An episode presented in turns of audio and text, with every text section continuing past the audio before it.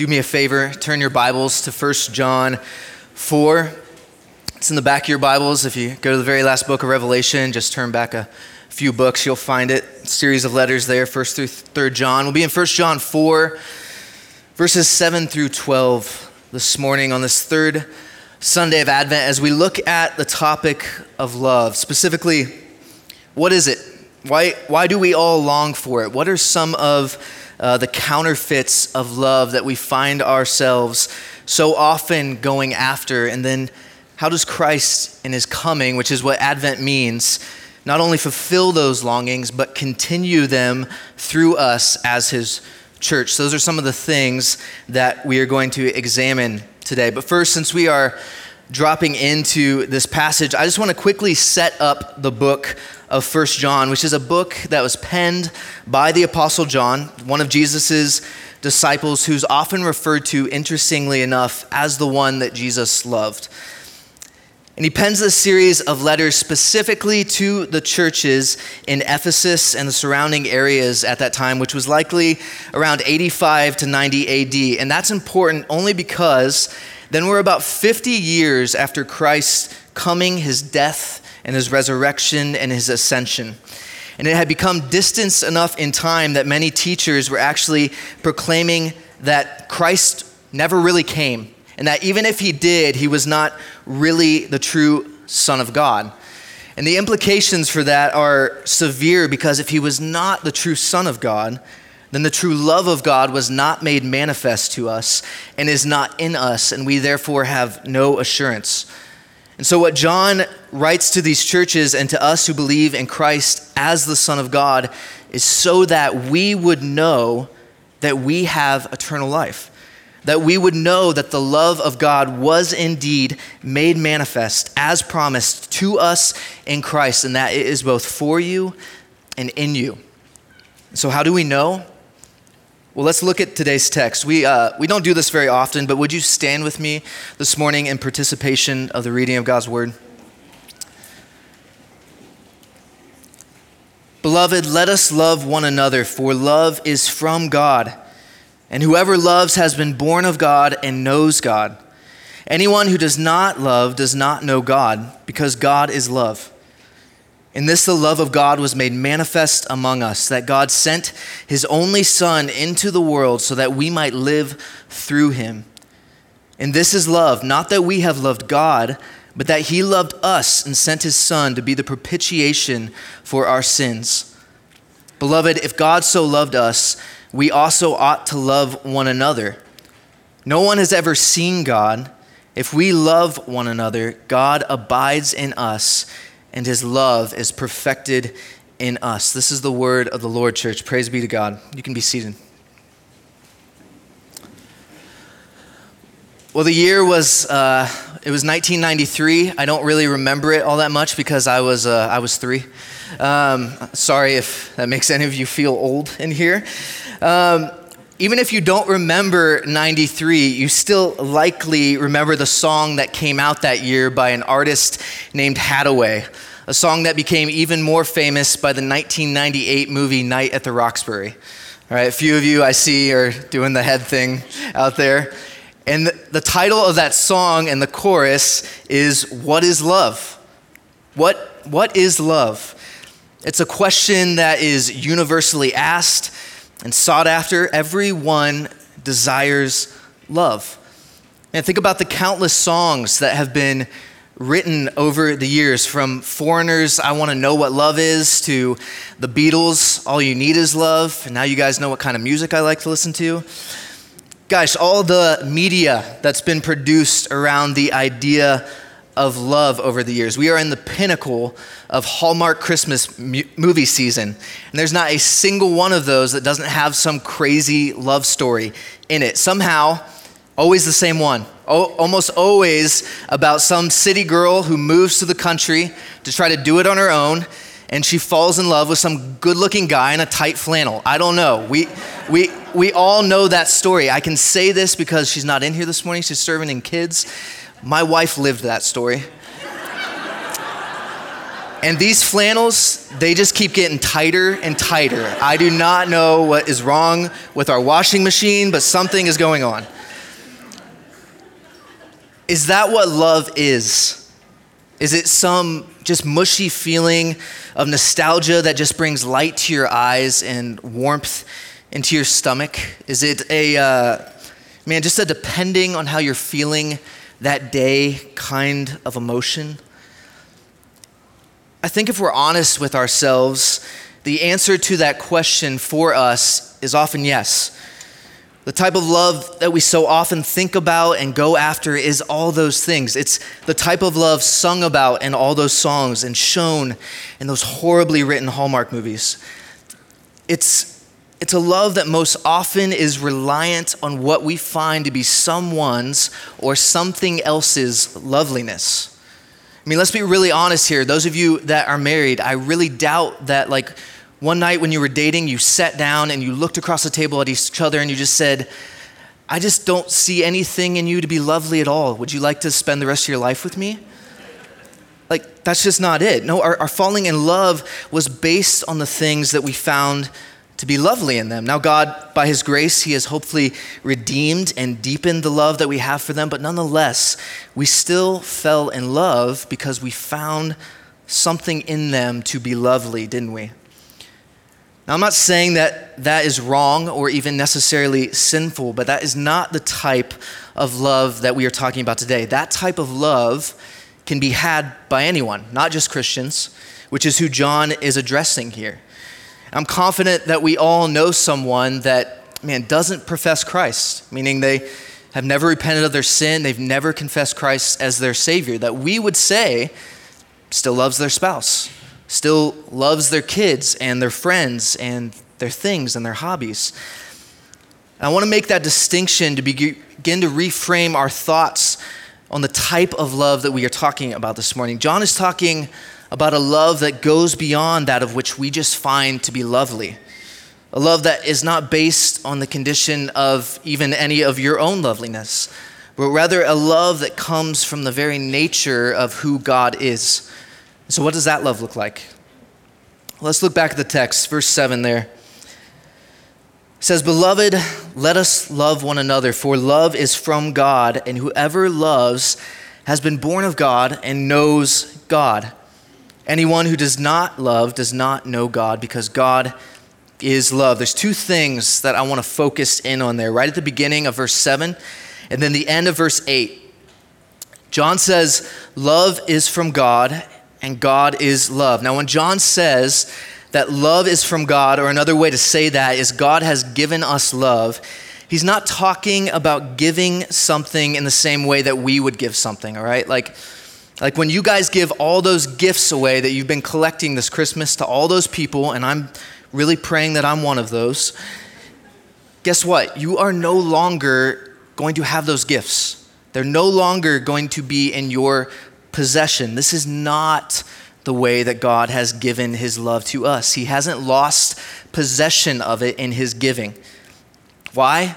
Because John tells us there, because he is love. He is the very source of love. He wants to connect the two of these things to say that God has given us love not just as a thing, but as his very nature. Right? Kind of like how kind of like how water makes things wet or a fireplace puts off heat. You just you just expect that. Right? Nobody is surprised when you step in a puddle and it soaks through your shoe. You're angry, but you're not surprised. It's water. That's, that's what it does, that's its nature. You're not taken aback when you come in from the cold and you stand next to your fireplace and it warms you up. That's fire, it's, it's what it does. The same way you can expect love to be loving, to radiate love, to soak through with love. It's love, that's its nature. So, this is John's call to the beloved, those who have that same nature now in them. Let us love one another, for love is from God, and whoever loves has been born of God and knows God. Man, that love is not a pre existing condition to that new birth that John is speaking of here. He's not saying that if anyone just has love for someone, that makes you a Christian. Rather, he's saying God's love being shown in and through you is the natural result of being born of God. It's, it's the litmus test, if you will, for knowing that you are related to Him, which is what it means to know God. All right, I have two young boys. I think that's one of them screaming right now. If, if you've seen them, you can tell by looking at them that they belong to my wife and I because they look like us. Now, it's, it's not because they try their hardest to imitate looking like my wife and I that makes them look like us. It's because they have our DNA. They, they are born of us, they have our nature. This is what John is saying. All right, church, you are not just viewing and then imitating God's love. You're not just trying to recreate the heat of that fireplace. That fire is in you and it should be coming out of you. Now, you're probably thinking, man, that doesn't really answer the question, though, about the kind of love that John is talking about here. John is talking about a love that goes beyond the thoughts and the feelings and the emotions that we have towards the things and the people that we just find to be lovely. John is talking about the continual self sacrificing act of love, specifically for the better of another, and even more specific, those who are completely undeserving of that kind of love. This is the love of God. David Allen, professor and theologian, says God did not fall in love with us. We are sinners, and there was nothing to fall in love with in us.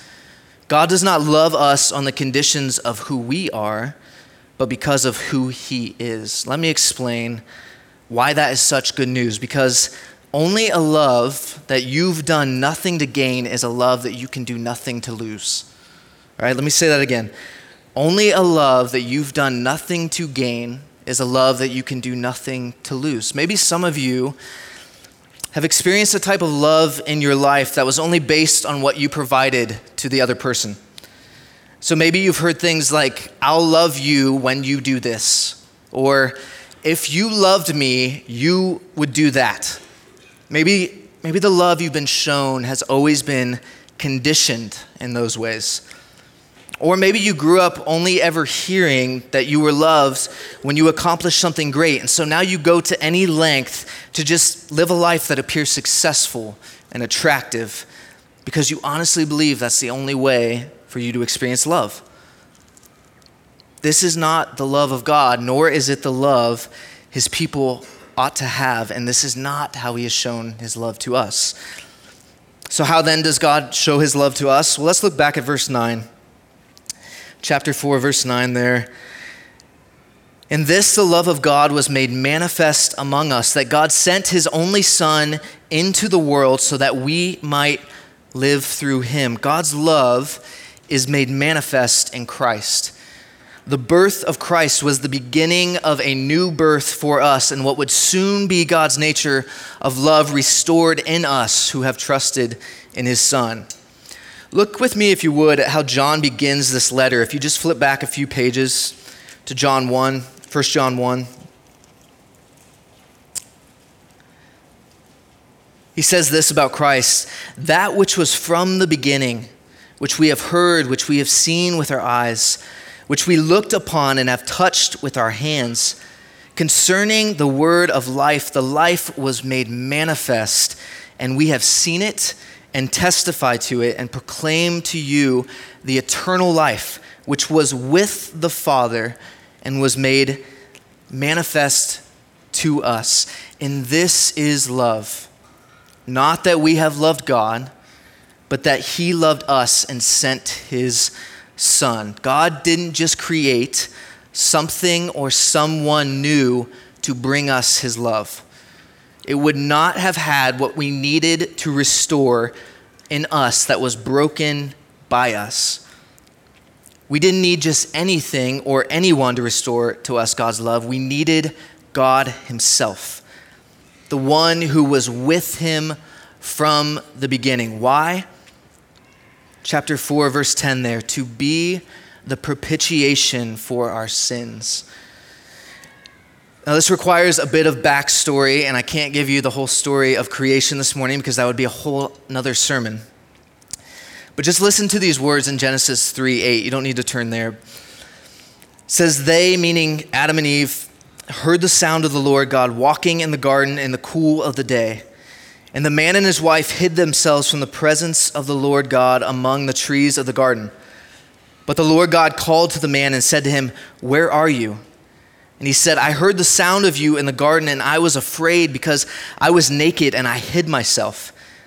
He said, Who told you that you were naked? Have you eaten of the tree of which I commanded you not to eat? And the man said, The woman whom you gave to be with me, she gave me the fruit of the tree, and I ate. Lord God said to the woman, What is this that you have done? The woman said, The serpent deceived me, and I ate.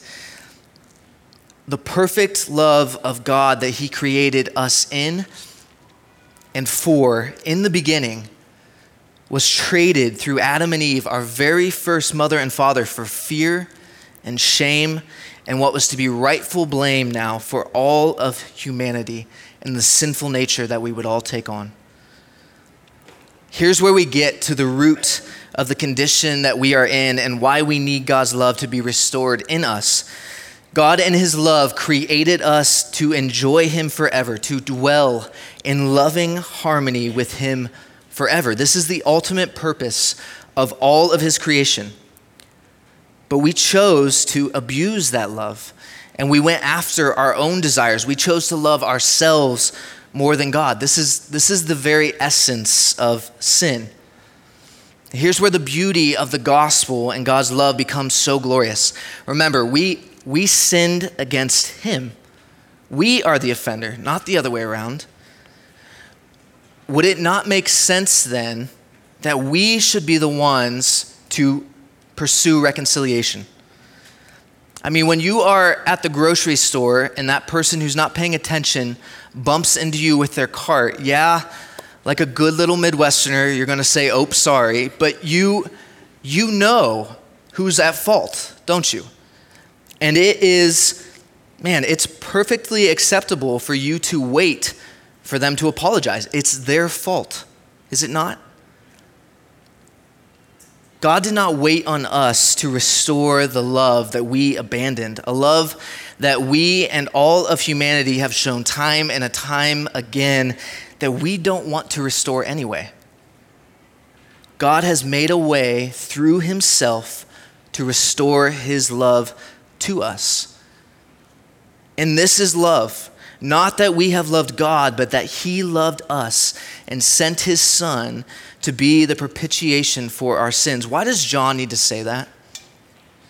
Why does he need to say, not that we have loved God? Why didn't he just say, God has loved us and he sent his son to be the propitiation for our sin. Because that's how sinful we are, that the propensity of our own heart is to go, it's my love, it's my desires, it's what I've done that saves me.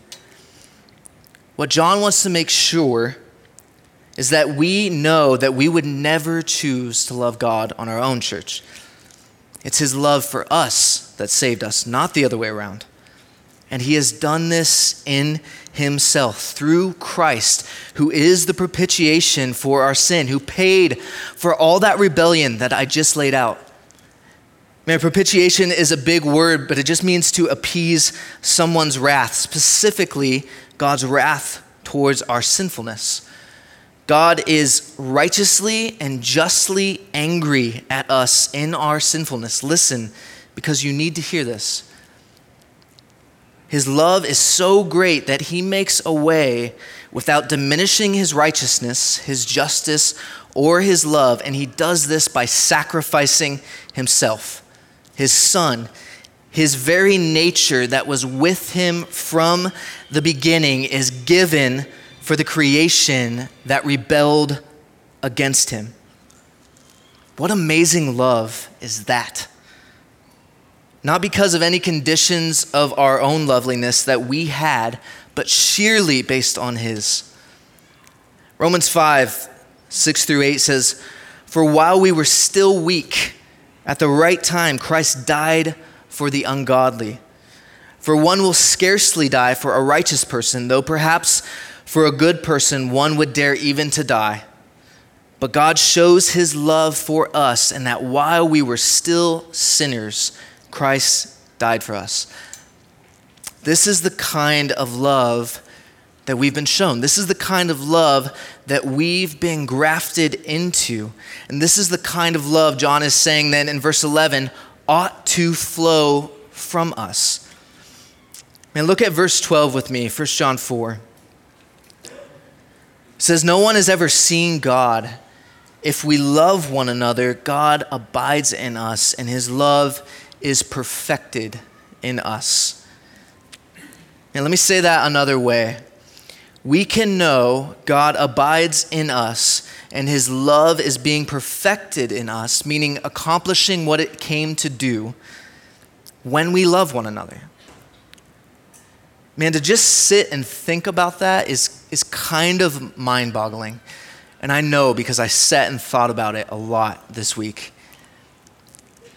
It's hard to wrap our minds around the possibility of the reality of that truth. I think it's supposed to be. Because John doesn't just say to sit and think about loving one another, he says, let us love one another. Let us do it. Theologian James K.A. Smith, in his book Desiring the Kingdom, says God's love is not something that can be understood and then practiced. It can only be understood to those it's been given by practice. Say that again. God's love is not something that can be understood and then practiced. It can only be understood to those it's been given by practice. So, how do we do that?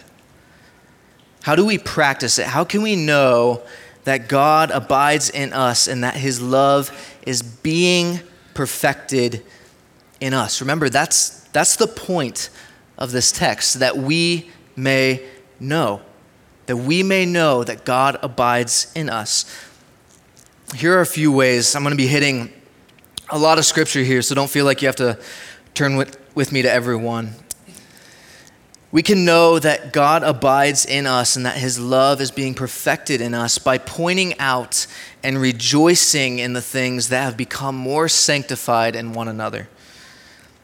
Man, the things that God is making to be more like Christ and therefore actually lovely in us. Hebrews 10 24 says, Let us consider how to spur one another on to love and good deeds.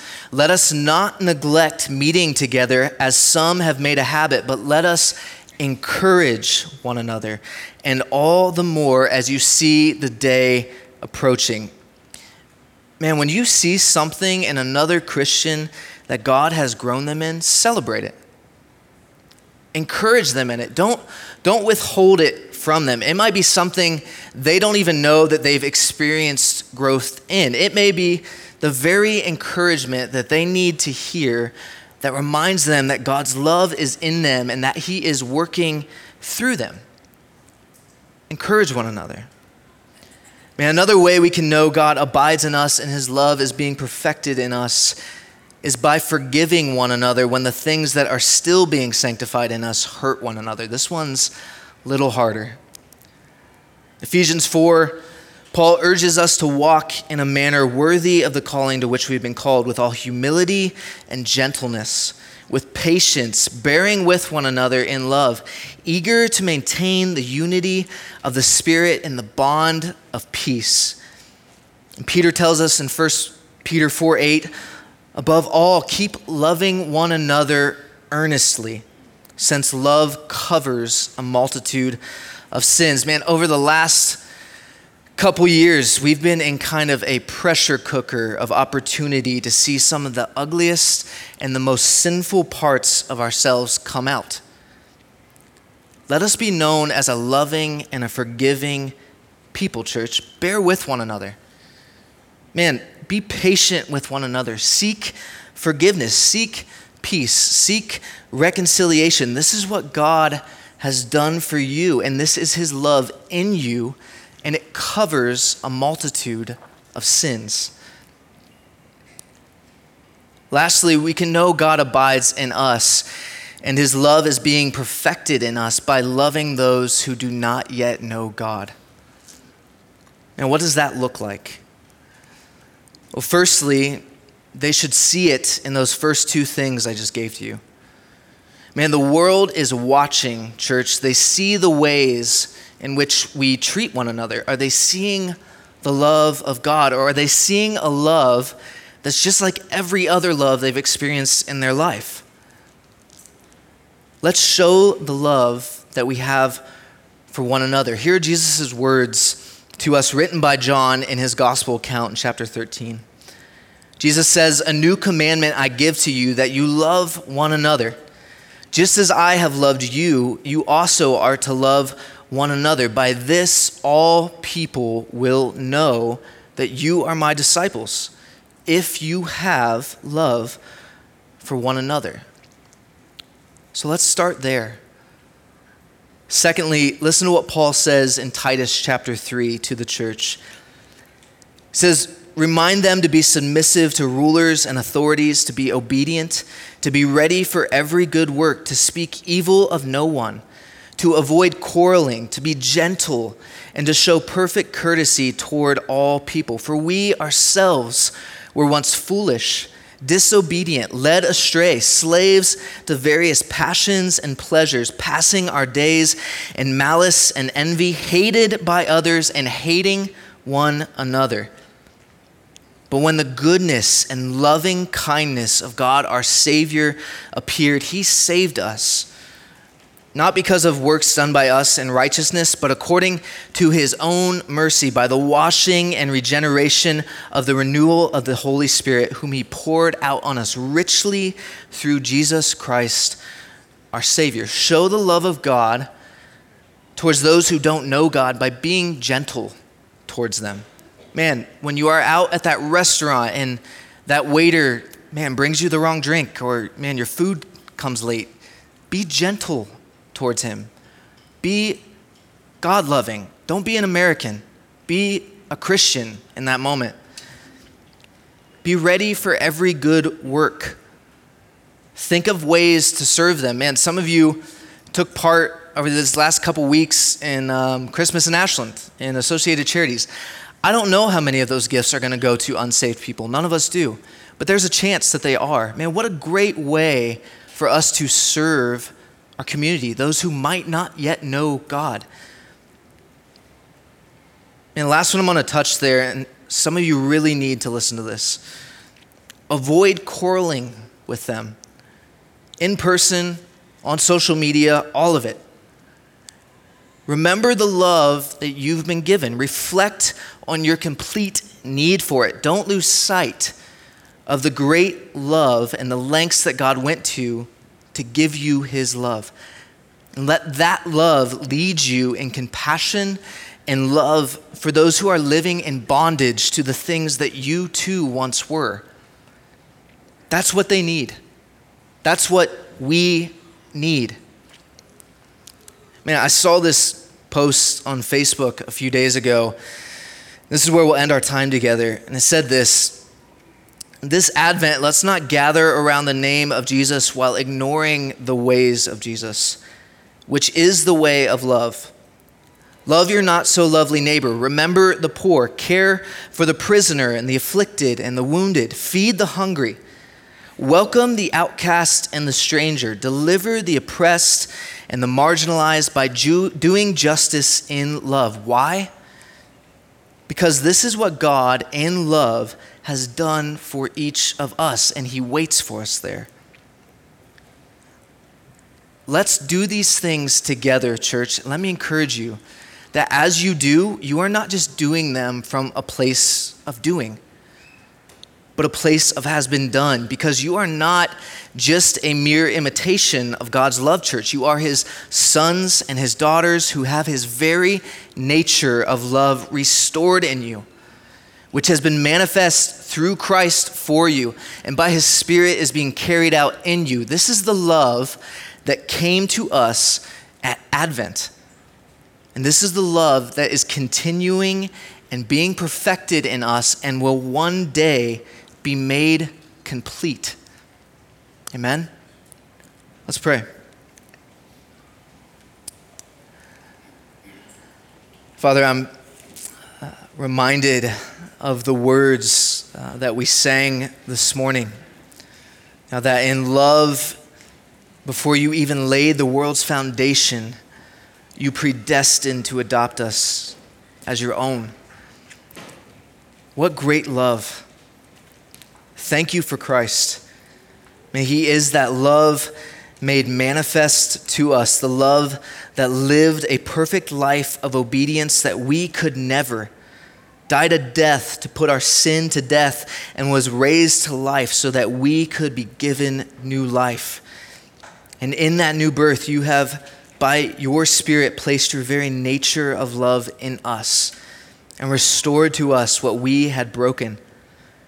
Not because of any of our own loveliness or goodness, but completely based on your own. And this is the glorious news of the gospel. And in it and it alone is all hope and peace and love and joy for you restored. So thank you, Father, for your love. We pray this in Christ's name. Amen.